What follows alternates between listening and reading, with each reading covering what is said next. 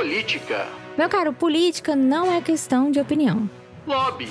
Lobby é defesa de interesse. Corrupção não é lobby. Patadas. Pantufer, se você não sabe para que porra serve um deputado, você nem devia votar para início de conversa. E outras coisas com P. E com outras letras também. Pamonha é a melhor comida do mundo, porque ela foi criada diretamente por Deus. Deus criou o mundo e logo na sequência ele criou a pamonha.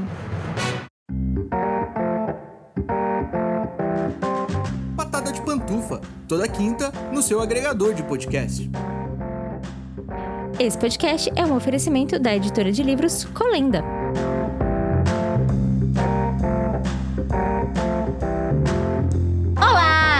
Bem-vindo a mais um episódio do Patada de Pantufo, seu podcast semanal sobre política e outras coisas com P.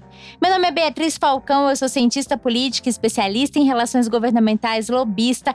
E no episódio de hoje, senhoras e senhores, eu vou falar pra vocês uma coisa que é muito importante, vou falar pra vocês uma coisa que é muito fundamental e uma coisa que você não vai aprender em podcast nenhum nessa vida.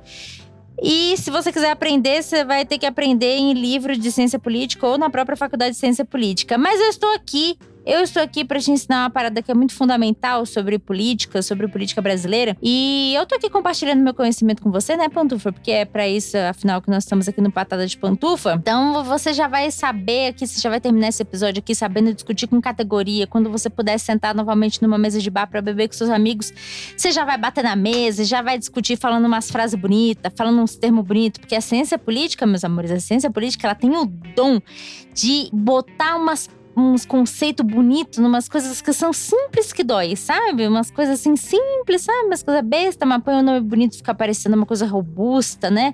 Quase que uma engenharia aeroespacial das ciências humanas. Enfim, então você já vai sair do episódio de hoje aqui com um conhecimento muito aumentado sobre política brasileira. E o que eu vou te falar hoje, o Pantufer, vai te ajudar também a entender um pouquinho da dinâmica das coisas que estão acontecendo hoje no Brasil. O que está acontecendo hoje no Brasil, Pantufer? Caso você é, esteja me ouvindo em algum cenário pós-apocalíptico e não saiba do que eu estou falando, eu estou falando exatamente do, do ano de 2021 para você que está no futuro, prazer. Eu espero que as coisas tenham dado melhor no futuro, de verdade. Eu estou falando do ano de 2021 e hoje no Brasil nós temos um governo que dizia que não faria acordos com o Centrão e está lá fazendo acordos com o Centrão, inclusive disse, admitiu, na verdade, né, algo que não é novidade para nenhuma pessoa, nenhum ser humano vivo na face da Terra, que ele sempre foi do Centrão. É, e é verdade, ele não tá mentindo, não. Ele não tá mentindo, não. Ele está correto. Ele sempre foi mesmo do Centrão. Bolsonaro começou seu governo dizendo que faria acordos com grupos temáticos. E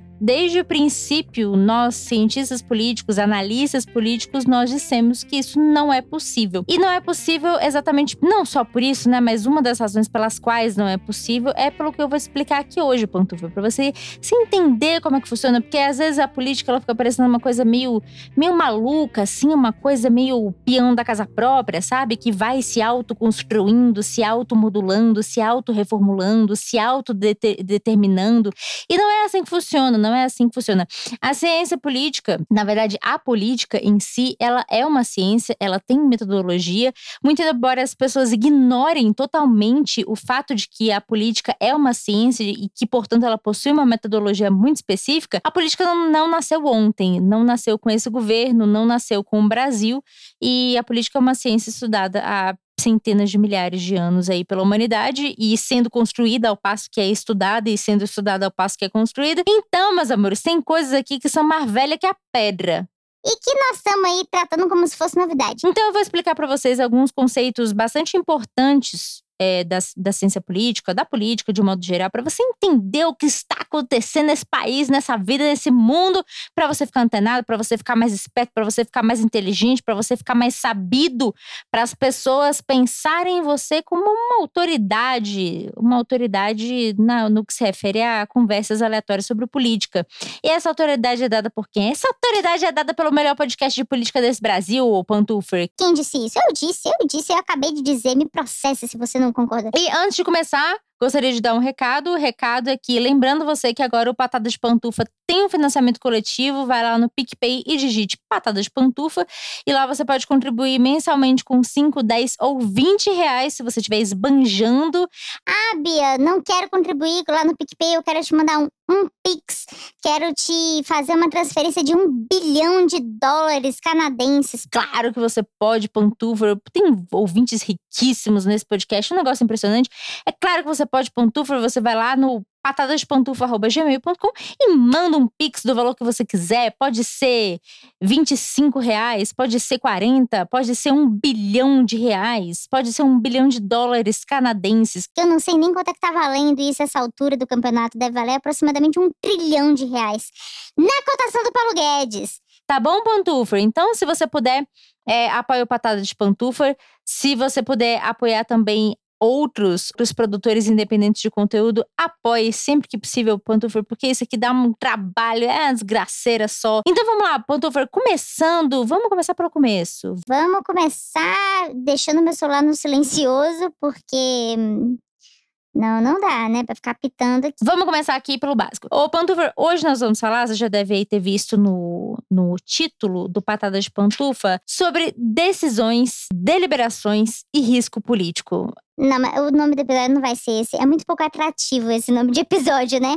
Enfim, o nome do episódio não vai ser esse, mas é sobre isso que nós vamos tratar hoje, tá bom? Sobre decisões, deliberação e risco político. E eu, você vai entender por que, que eu tô te explicando isso. O ponto ver, eu preciso que você segure na minha mão, que você tenha confiança, que você confie no meu potencial. Vem comigo, amor. Vem comigo que você vai entender, você vai compreender essa bosta aqui, você vai compreender tudo. Sua cabeça vai fazer um. Ou não, né? Ou não. Vamos ver se eu consigo. Se, eu, se sua cabeça fizer um é porque eu consegui. Ponto, a primeira coisa que nós vamos falar hoje é sobre decisão. Decisão individual e decisões. E, ou, desculpa, decisões individuais e deliberações coletivas.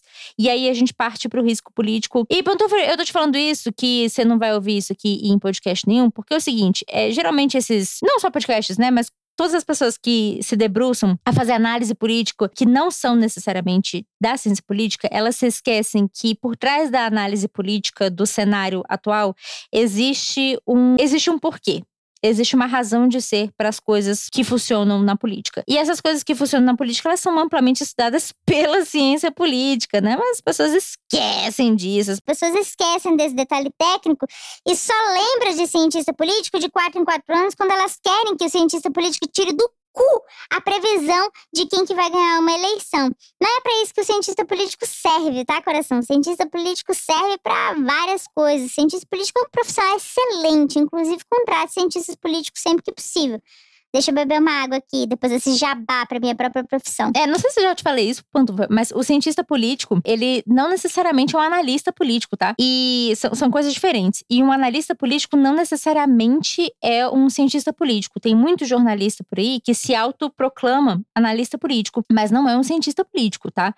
É, e nem todo cientista político é um analista político, porque fazer análise é uma coisa extremamente complexa e que exige um, um, nível de conhecimento muito específico. Então é muito difícil, na verdade, fazer análise. Fazer análise política é uma parada que hoje em dia está muito banalizada, mas não é muito simples, não. Porque às vezes eu vejo uma galera falando, ai, não, porque segundo a minha análise, Calma, meu filho, você é só um twitteiro, tá? Você não é um analista político, você só tá tweetando. Calma. A primeira coisa que eu preciso falar é que eu tô usando como base aqui o livro Introdução à Ciência Política do Otaviano Nogueira, tá? Eu sempre uso ele, é um livro muito bom, especialmente para explicar termos básicos. Sim. E tô me baseando também nos estudos do professor Giovanni Sartori, tá? Que é um grande estudioso da ciência política brasileira. Então vamos começar lá. Vamos começar fazendo a distinção, que ela é muito importante, o Pantufra, sobre decisões individuais e deliberações coletivas. Por que, que a gente precisa fazer essa, né, essa introduçãozinha aqui muito rápida?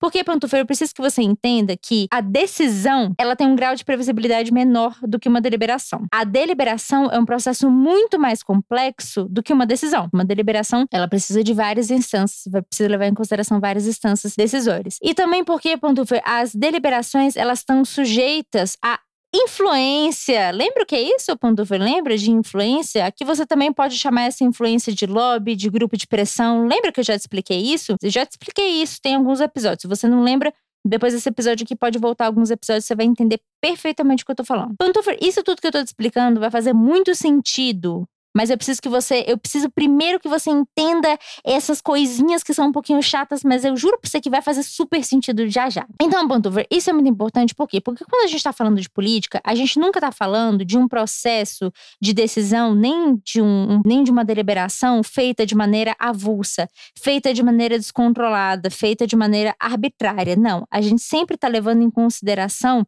alguns fatores é, no jogo político que eles precisam necessariamente se encaixar para que essas decisões ou essas deliberações aconteçam. Então, por isso que é muito importante que você lembre de, desse, desse conceito básico da decisão e da deliberação. A deliberação é um processo complexo, a decisão é um processo mais simples e a deliberação depende de várias instâncias decisórias. É, os assuntos que eles são objetos de decisões ou deliberações, eles têm justamente por objetivo sanar alguma algum anseio, algum anseio, algum problema que esteja acontecendo na sociedade alguma coisa que esteja em voga, algum assunto do momento ou alguma coisa poder decisório, ou seja, as pessoas que estão tomando a decisão em seu nome, achem relevante. Essas decisões e essas deliberações também elas precisam tomar em, em consideração o assunto objeto o assunto objeto e para isso o que que a gente vai o que o que, que é o assunto objeto? O que que é o assunto objeto? O assunto objeto é basicamente onde que esse assunto aqui o assunto é x. Onde que esse assunto aqui vai ser tratado? Esse assunto aqui é de competência do executivo? Então vai ser discutido no executivo. Esse assunto aqui é de competência do judiciário? Então vai ser discutido no judiciário. Ou é do legislativo? Então vai ser discutido no legislativo. Enfim tá bom? Isso também a constituição ela delimita ela delimita quais que são as atribuições atribuições de cada poder, justamente para que esses processos de decisão e de deliberação possam ser feitos de maneira mais clara. Eu posso decidir sobre isso aqui, ou você que vai decidir sobre isso aqui, ou nós dois vamos, ou ninguém vai. Como é que vai ser essa bagunça aqui? O que eu quero que você entenda, ô meu caro, é justamente uma parada que o Sartori, que o professor Sartori falou, que é muito, muito, muito, muito, muito, muito, muito importante, que é sobre justamente o cálculo do consenso. Para você tomar uma decisão, meu caro, você precisa levar em consideração pessoas tendem a discordar entre elas né? Não é todo dia que você acorda e você concorda com as pessoas. Na verdade, você geralmente acorda e você não concorda com a maioria ou com grande parte das coisas que você ouve ou que você lê por aí. É, e se você concorda com tudo que você ouve e que você lê, eu sugiro que você reflita muito longamente sobre a sua vida né? Porque tá esquisito isso daí, tá esquisito. O natural é que você não concorde. O natural da vida do ser humano, do, do nosso comportamento como ser humano, como animal, animal político no caso, é justamente a discordância. E a política, ela se debruça justamente nessa arte de mediar essas discordâncias, de mediar esses conflitos de interesse. E aqui a gente entra também num conceito muito importante da democracia. Eu sei que você já ouviu por aí várias vezes de que, ah, porque democracia é, como é que é? Que chama? Como é que é que fala, gente? É... Ah, porque democracia é a, é a ditadura da maioria. É, esse é um, esse é um pensamento bem simplista sobre, sobre a democracia, né? Ele não tá de um todo errado, não, mas ele também não tá certo, tá? Ela não é necessariamente a ditadura da maioria, porque faz parte da democracia e a democracia só existe porque é na democracia em que a gente media os conflitos de interesses. E os conflitos de interesses são basicamente discordâncias certo? Eu quero A, você quer B, o fulaninho quer C e a gente vai sentar para chegar a um consenso do que, que é o ponto ótimo para nós três. E quando eu falo aqui de ponto ótimo, ponto ver, eu preciso que você entenda que o ponto ótimo ou o subótimo, ele não é o ideal. Não existe isso de ideal na política. E se existe, alguém está perdendo. E eu vou falar um pouquinho sobre isso também, sobre jogo de soma negativa, soma de soma, jogo de soma positiva e jogo de soma zero. Vou falar sobre isso também. É, mas a grande verdade é que se você está falando sobre um ideal, esse ideal provavelmente é seu ideal. E se é ideal para você você não é ideal para outra pessoa e aí alguém está perdendo alguma coisa enquanto você está ganhando, que não é muito interessante, que eu também vou explicar por quê. Então a democracia, ela é basicamente, ela consiste, uma das atribuições, né, uma das, do, das grandes razões da existência da democracia é justamente você lidar com conflitos de interesse. E é por isso que apesar de todos os pesares, e nossa, são vários os pesares, vários mesmo, a democracia ainda assim é um modelo interessante de se, de se adotar, especialmente um meio interessante de se fazer política para grandes, grandes populações, grandes nações, como é o nosso caso, por exemplo, né? Tá, então quando você tem um grupo é, menor de pessoas, talvez você consiga de maneira mais fácil fazer a, a articulação e, e fazer uma tomada de decisão menos traumática para todo mundo. Talvez você consiga fazer isso de maneira mais tranquila.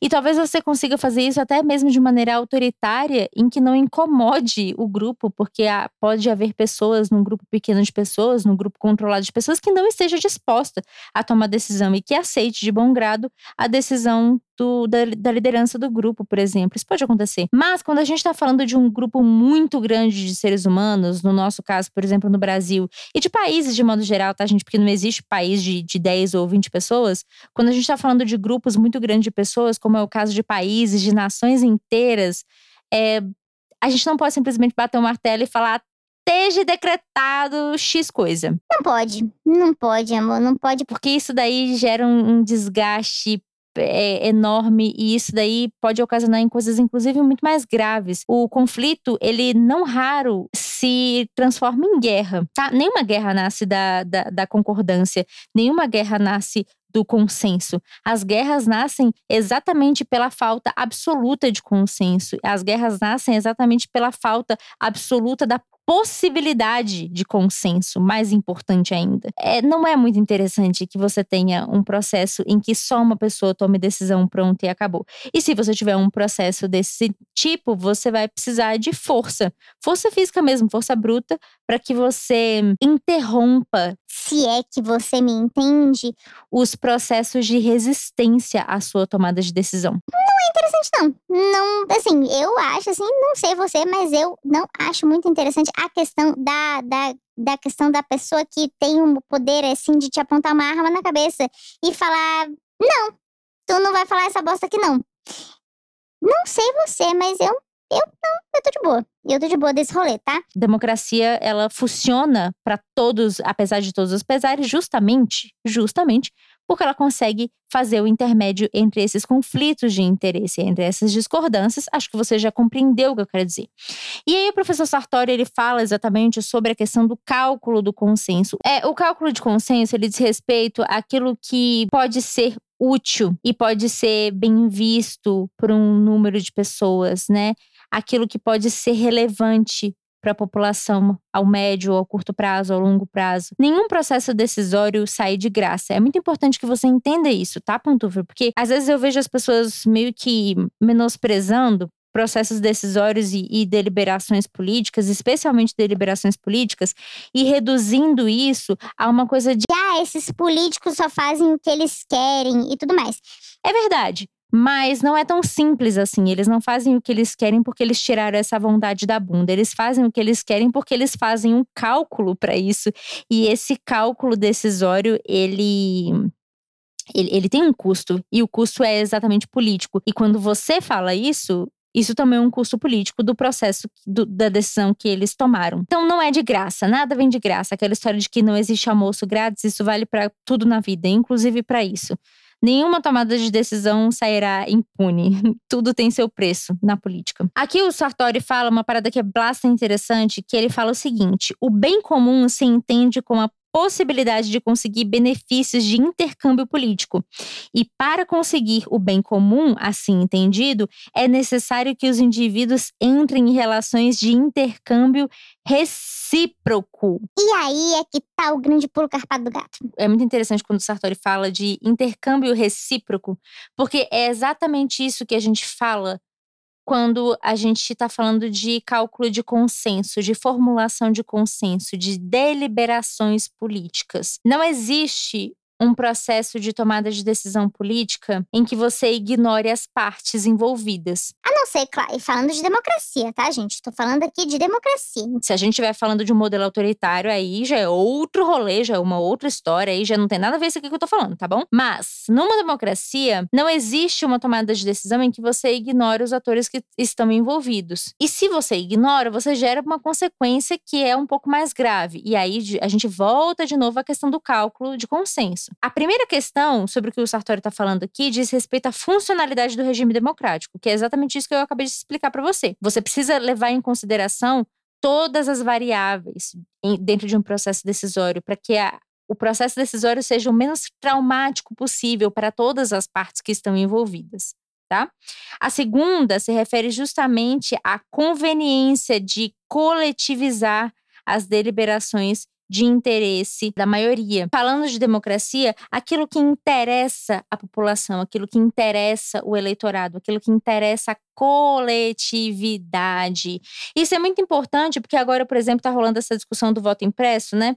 Eu já falei para vocês, eu morro de preguiça desse assunto, mas é importante a gente se atentar a ele, especialmente como um fenômeno social, porque é, é isso, né? É um discurso que não existia, é um problema que não existia, e de repente ele foi introjetado na, na cabeça de um determinado nicho da população, e aí isso passou a ser, passou a ser uma pauta política. De repente, esse assunto saiu das conversas de WhatsApp e virou uma pauta do legislativo, por exemplo. Tanto é que está em pauta, inclusive essa semana ou na sua perspectiva na semana passada estava na pauta, né? O projeto que fala sobre o voto impresso. Então, é importante a gente observar esses fenômenos sociais porque eles fatalmente viram agenda política. Eu já te falei também sobre agenda política, não me lembro em qual que é episódio, mas enfim, acho que foi sobre políticas públicas. Foi o episódio sobre políticas públicas, eu te falei sobre a agenda política, como que se forma uma agenda política. Esse é um exemplo clássico, esse exemplo é excelente conversa de zap que de repente virou uma questão, virou uma proposição lá no legislativo e está tramitando, tá certo? Virou uma PEC. Mas, Ô Pantufa, falando aqui sobre decisões e sobre deliberações, a gente precisa levar em consideração a teoria dos jogos. A teoria dos jogos, a gente pode trabalhar com três, com três pernas. A primeira delas é o jogo de soma negativa. O que, que é o jogo de soma negativa? É aquele em que alguns ganham exatamente aquilo que os outros perdem. Ou seja, eu tenho 100 reais, a gente fez uma aposta, você ganha os meus 100 reais, eu fico sem os meus 100 reais, você ganhou, eu perdi, tá feito. Tô simplificando, tá, gente? Eu não tô. Isso aqui, calma, que isso aqui o rolê é um buraco um pouco mais embaixo, mas estou simplificando pra você entender. E aí, aqui, a gente trazendo pra uma, pra uma questão de, de maioria, por exemplo, né? A maioria sempre acaba ganhando aqueles que se opõem à vontade da maioria perdem. Isso aqui falando, por exemplo, de um processo de, de, de, de votação simples por exemplo, tá? Você está numa sala de aula, você faz uma votação ali simples, quem quer A levanta a mão, quem quer B levanta, abaixa a mão, e assim você teve uma, uma, uma deliberação de jogo de soma negativa. Qual é problema do jogo de soma negativa, especialmente para a democracia, meu coração? Para a democracia, essa questão do jogo de soma negativa, ela geralmente não dá certo porque quando sempre há os mesmos ganhadores e os mesmos perdedores, essa disputa ela acaba sempre se acirrando e virando um conflito. E na política, a palavra conflito, ela não é muito interessante. A palavra divergência, ela é totalmente natural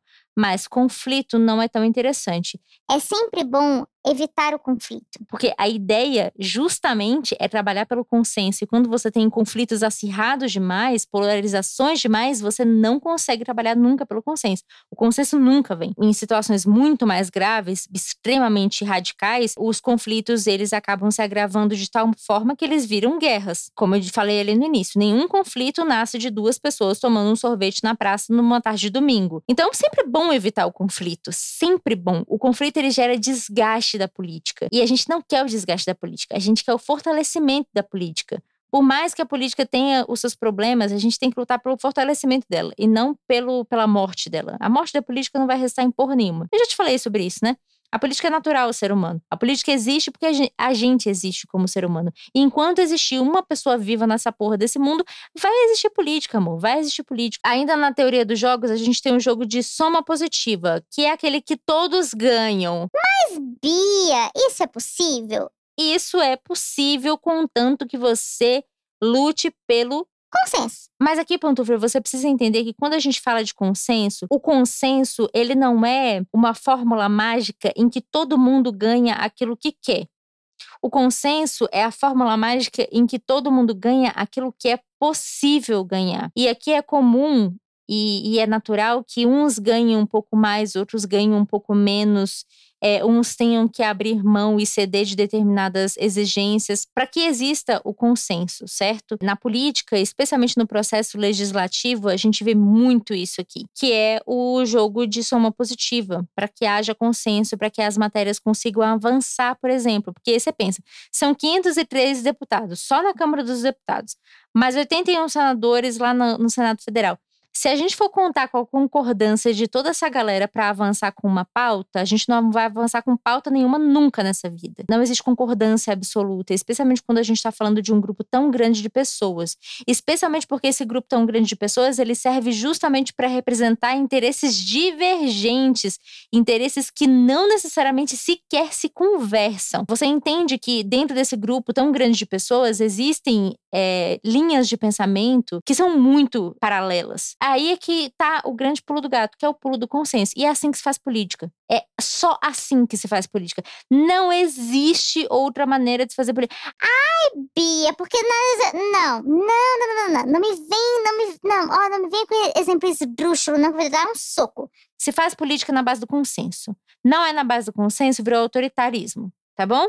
Eu espero que eu tenha sido clara em relação a isso. E Quem, quem pegou essa indireta aí, pegou. Quem não pegou, ouve de novo que você pega. Vai, vai lá. E aí, claro, existe o jogo de soma zero, que é aquele em que ambos perdem e, portanto, ninguém ganha. Ou seja, você briga, briga, briga, briga, briga, briga, briga, briga. Ah, pronto, um exemplo bom disso, quer ver? Sabe aqueles duelos que existiam antigamente, em que as pessoas, em que dois, dois camaradas eh, ficavam de costas, aí davam não sei quantos passos pra frente, viravam de frente um pro outro e atiravam?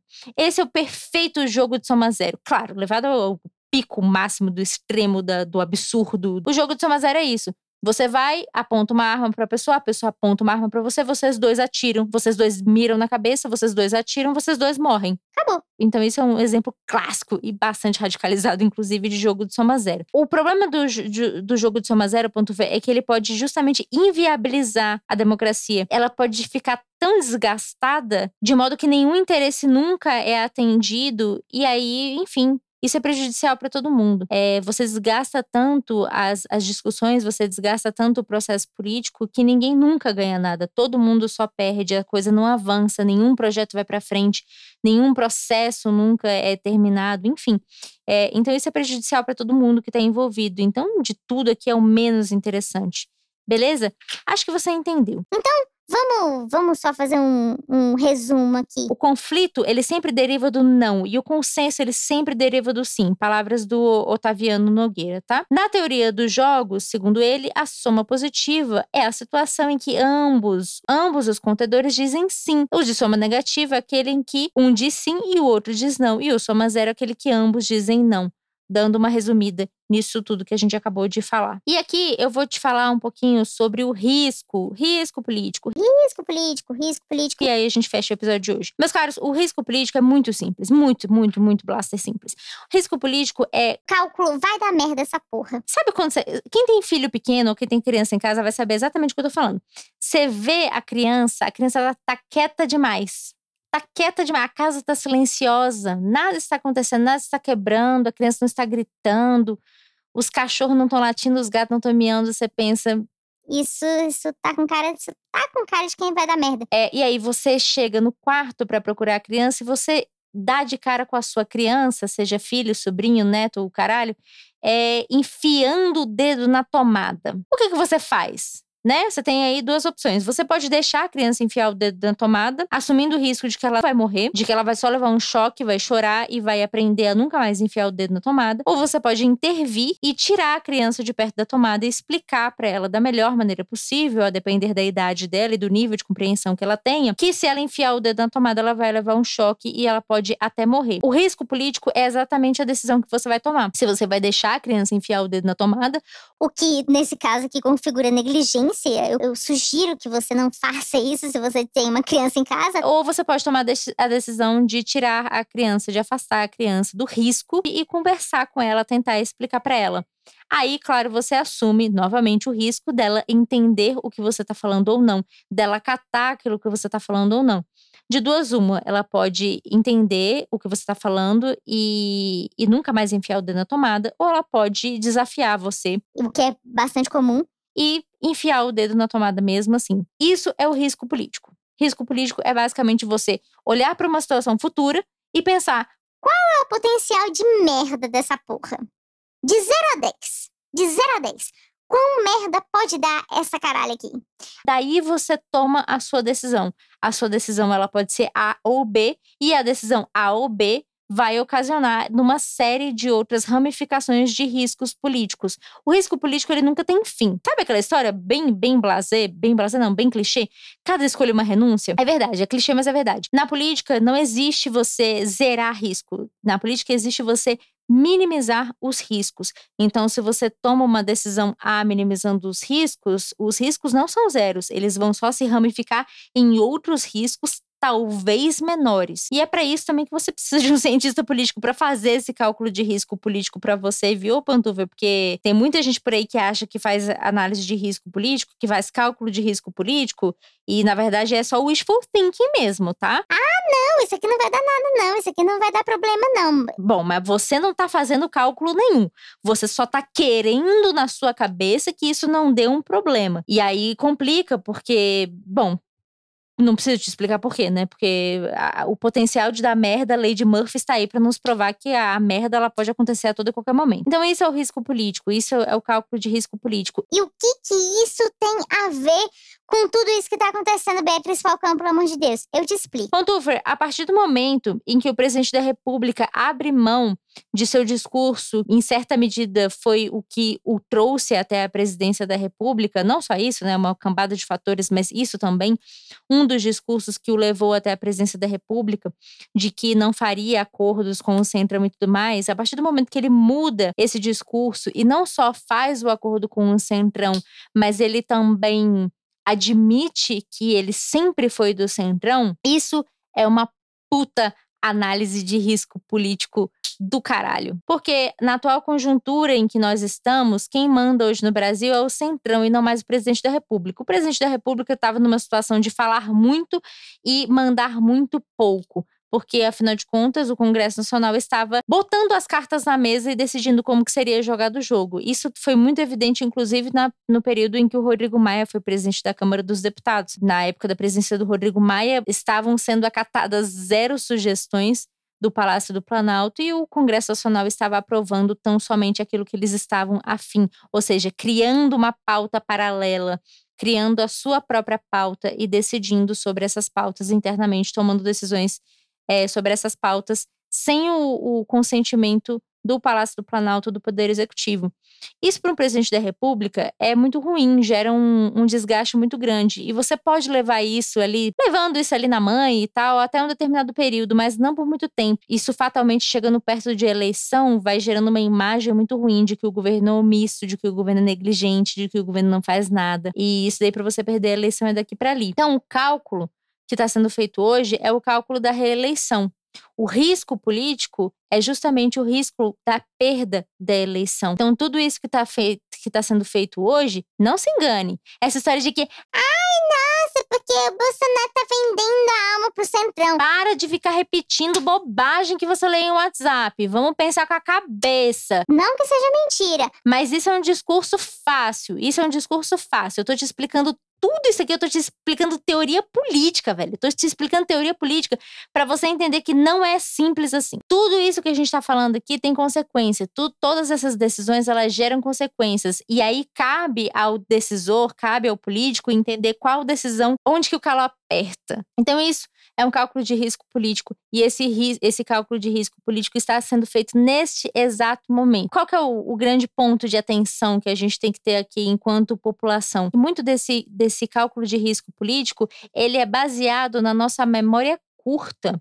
E, e, não por acaso isso, isso, está sendo costurado há pouco menos, há pouco mais, na verdade, de um ano das eleições gerais que vão acontecer em outubro de 2022. Acontecerão em outubro de 2022, portanto, o momento de ação é agora. E o momento de não ação, caso fosse decidido pela não ação, seria também uma decisão política e haveria muitos riscos também em torno disso, tá? É isso que eu tenho para te dizer hoje que tudo isso está atrelado e que nada disso é arbitrário, nada disso é feito de maneira grossa. Tudo isso é muito bem pensado. Vou só fazer dois, dois adendos muito rápidos aqui sobre o episódio da semana passada. É, dois pantufas me chamaram a atenção sobre coisas bem específicas, então eu vou aqui fazer uma fazer um pedido de desculpa e uma retificação aqui do que eu disse.